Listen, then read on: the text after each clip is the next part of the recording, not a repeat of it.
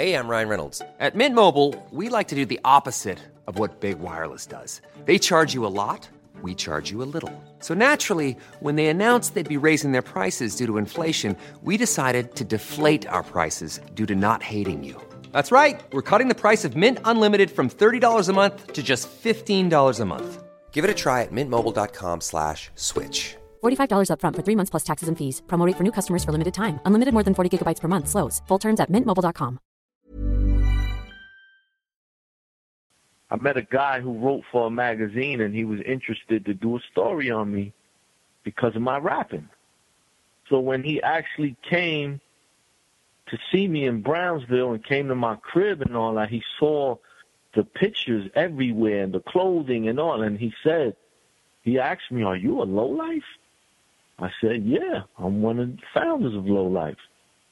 So, you know, the the direction of the interview went all the way into Lo-Life. Like the interest was so crazy there. Yeah, yeah, check it out. I'm your host, Corey Cambridge. Uh, yeah. Everybody tuning in, you invited, you invited. No matter what mood you in, get excited, get excited. Everybody love the music, let me tell you how they do it. Whether writer or an agent, let me tell you how they made it. You are now talking to a silent giant. Wanna walk in their shoes, silent giants. Wanna study they move, silent giants. Wanna know what they do, silent giants. Silent giants, y'all.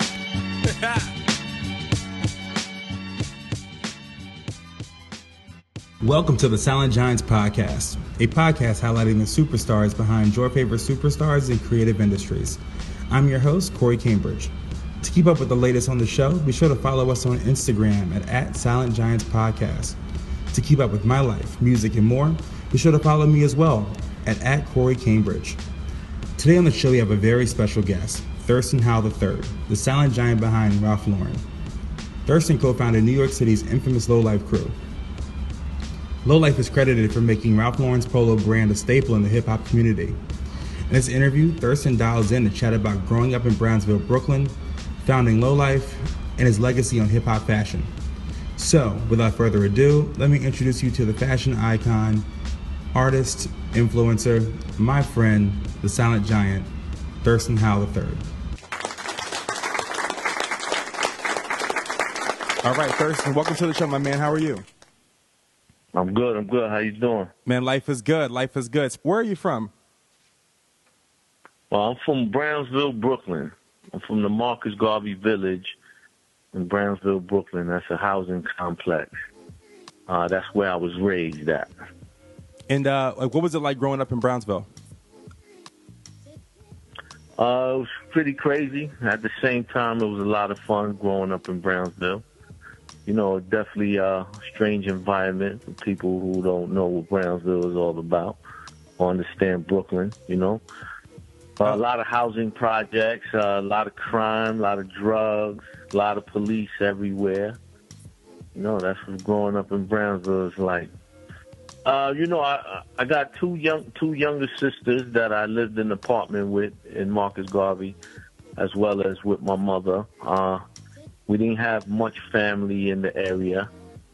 Uh, you know, all my family was scattered around and things like that, but uh, not too many family members uh, visit us, visited us either in Brownsville. You know, just a selective few that were familiar with the area or from those places. So I basically kind of grew up without my family, you know, throughout my teenage years and things like that. So, you know, just my immediate family, meaning my mother and my sisters. Were you like really into school? Did you enjoy school? Did you do well in school? Uh, no, I, I was someone who really wasn't into school, and um, neither was I forced, or, or neither were the ideas of the education really presented to me. You know, as a young kid, man, nobody really instilled the importance of the education. I, I basically dropped out in junior high school. You know, so it's like I said, my mother was constantly in and out of prison and things like that. So we never had a phone at home. So you know, whenever my mother would get locked up, we wouldn't have a clue of where she was. We had no phone. There was no communication coming in at home and things like that. So I didn't have to go to school. When I woke up in the morning, I didn't feel like going to school. I didn't go. There was nobody there to force me to go to school. Uh, who were your early influences, um, or as far as like role models, like during that time?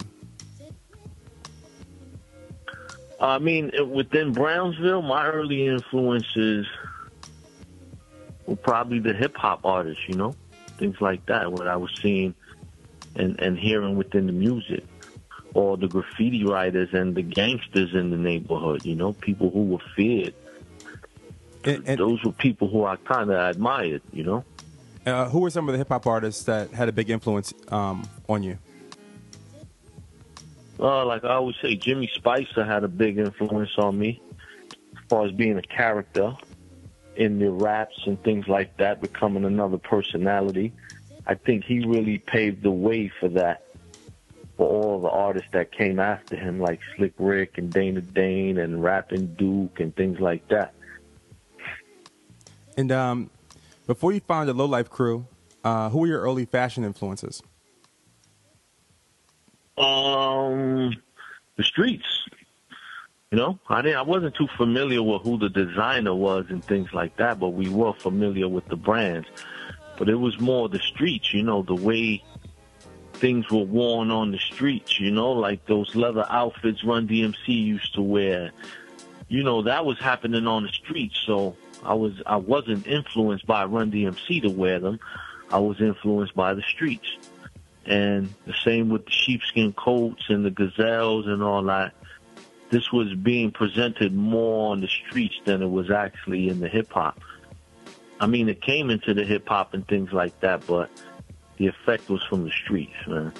So whatever I seen going on in the hood and, and the styles from the hood and, you know, the gangsterism in the style.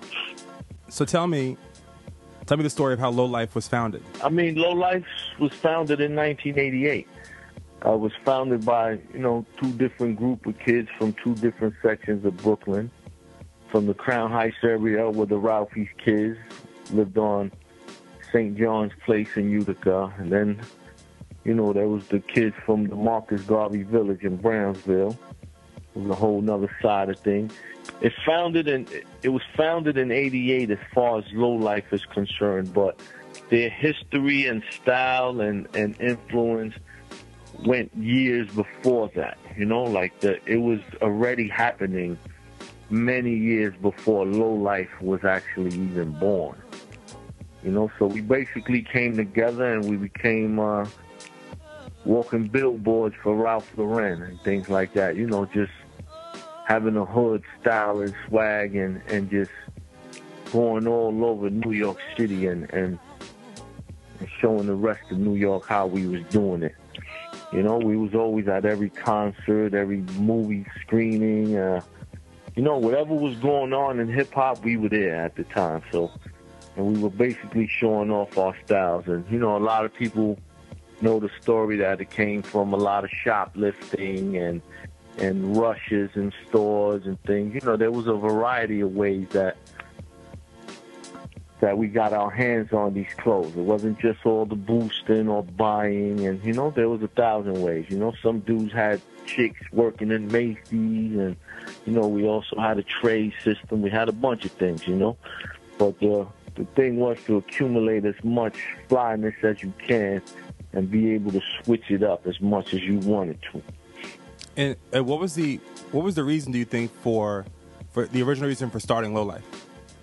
Um, poverty and struggle. We had no real intentions of anything, you know. It was just what our day to day life consisted of. So, you know, we had a lot of kids in Lo-Life that were came from dysfunctional households, man. So what was happening on the street was only one aspect of what you had to deal with inside your own home. So that's, you know, one of the reasons things became a brotherhood and things like that. You know, we all were basically outlets for each other in some form or fashion. You know, just being there, just surviving together, that, you know, handling the things that were approaching us on the street as well, you know, living in Brownsville and Crown Heights. things were really crazy in the 80s, you know? It was a family. Like I said, like you asked me earlier, I only had my mother and my two sisters in my project, you know? There were a lot of low lives where everybody had like four or five different cousins in different apartments in the projects and things like that, you know? So it was just me and my two sisters and my mom. So, like you said, it was it was a family because these these were the people I looked to and trusted, and people I could rely on, rely on, and people I spent my day to day activities with. And so, uh, what attracted you and the other guys to Ralph Lauren and Polo? What did it represent to you? I mean, it it was more the fashion evolution of things because you know I always explain this started way before polo. You know, the coordination of the gear and things like that. It happened many years before we even looked at the polo. It was an evolution. You know, the the Puma suits and the Kangos and the Adidas suits and the Lee jeans, the Lee suits, the Adidas shell toes, leather blazers, Beaver Kangos. You know, it was a process that all led up to the polo, but we were still doing it in the same manner before the polo. It was basically a b-boy style still. You know what I mean? So what made the polo so attractive and attracted us to it and things like that is because uh, it wasn't available in your local stores uh, almost at all. You know, you had to go to these high-end stores to actually get this kind of clothing. You know, they didn't sell it on Pitkin Avenue in Brownsville. They wasn't selling it downtown Brooklyn unless you went to Macy's or A&S and Say hello to a new era of mental health care. Cerebral is here to help you achieve your mental wellness goals with professional therapy and medication management support. 100% online. You'll experience the all new Cerebral Way, an innovative approach to mental wellness designed around you. You'll get a personalized treatment plan from a therapist, prescriber, or both in a safe and judgment free space.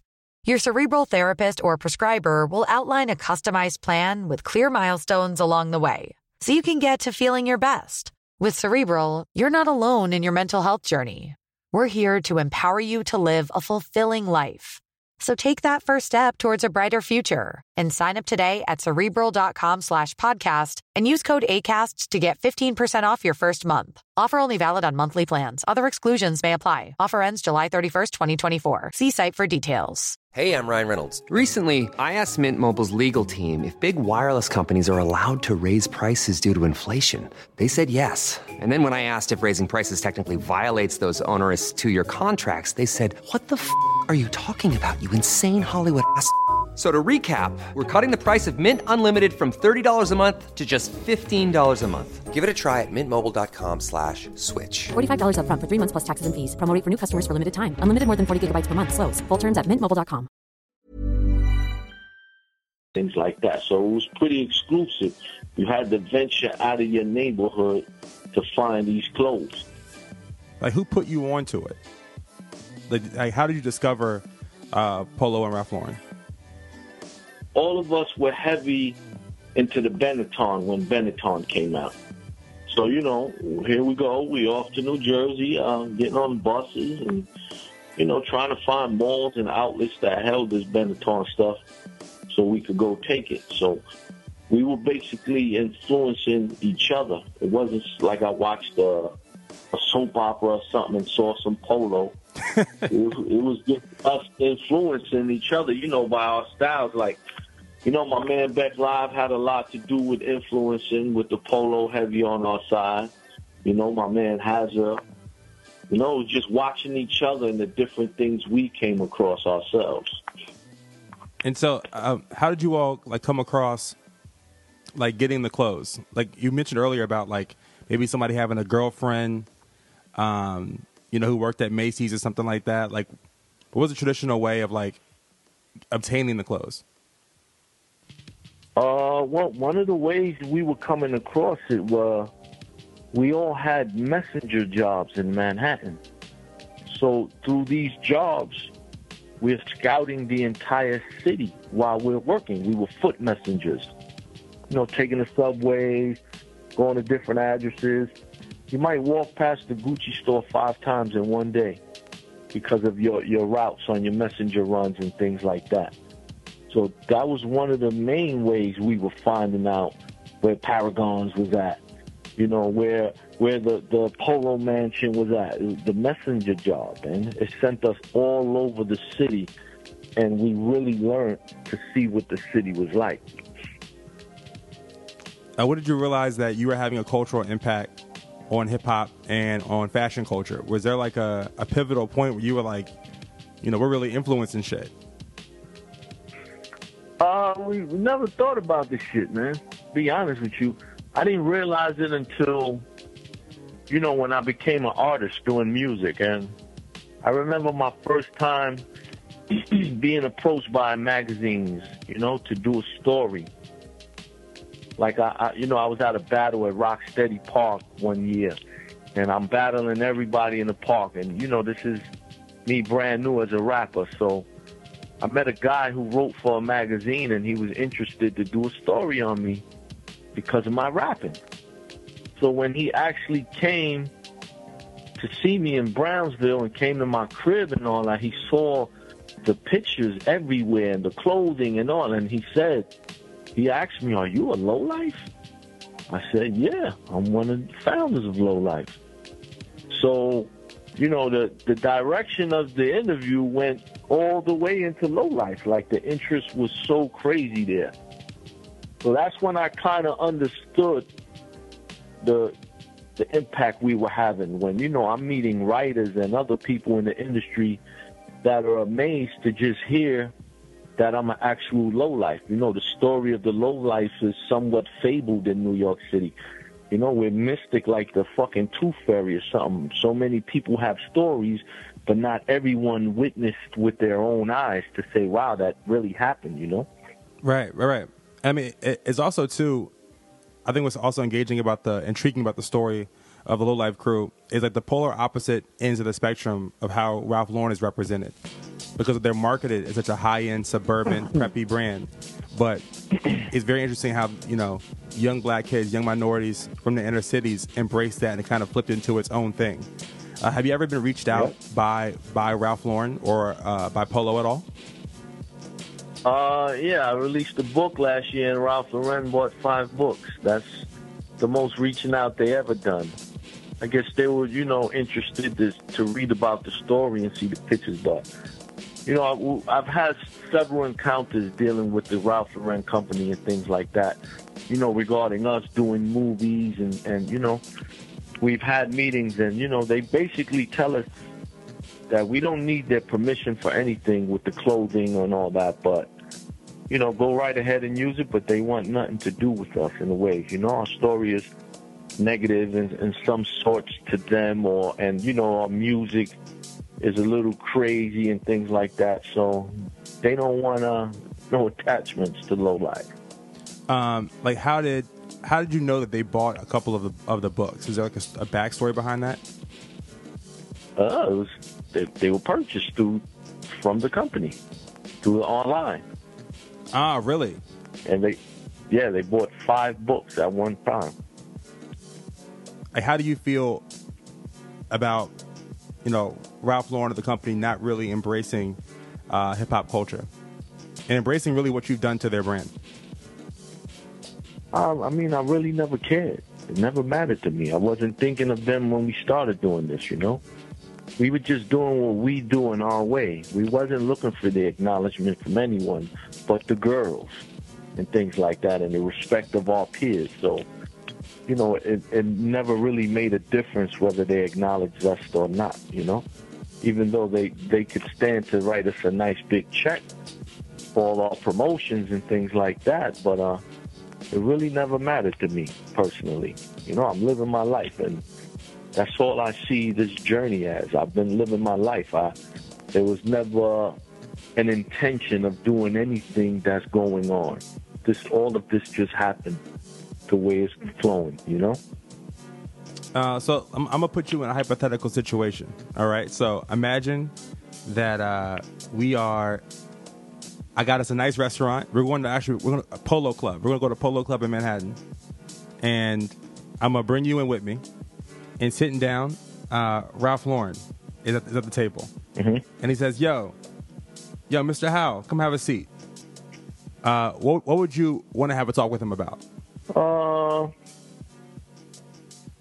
maybe giving back some, you know, like not not just to low lives or anything, just to the communities that have supported him, you know, to the people that they don't acknowledge, you know, like give back in some kind of sense, because I think we we've made Ralph Lauren the only brand that's worshipped religiously in hip hop culture, you know.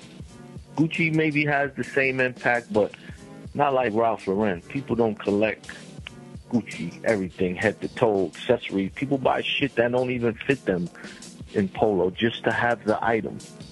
You know, so I would tell Ralph Lauren, hey Ralph, man, you know, give back. Give back to the communities. Give back to our neighborhoods or, you know, offer some of our brothers, our, our members some jobs. Uh, you know, let us be designers. Let us consult. Let us help. Like, give us, give back some opportunities for all we've done.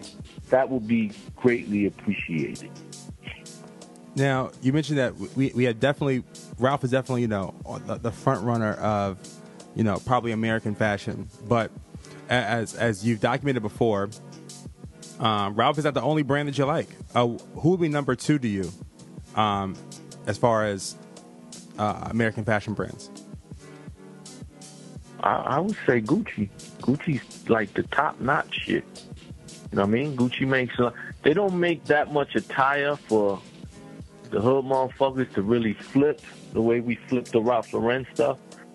But you know, I would say they're probably the most respected after Polo, or maybe even before Polo, because they they're way more expensive. Um, so, how do you feel about Nah, the change? still- Uh, how do you feel about the change uh, of old New York to New New York today, and how do you think that that's influenced the art here? Uh, change is inevitable, man. There's nothing you could do about it. Some people don't know how to embrace change or or evolve with change, man. I'm one of those people who understand how necessary change is. Um, nothing is gonna stay the way you like it all the time. That's something I understand.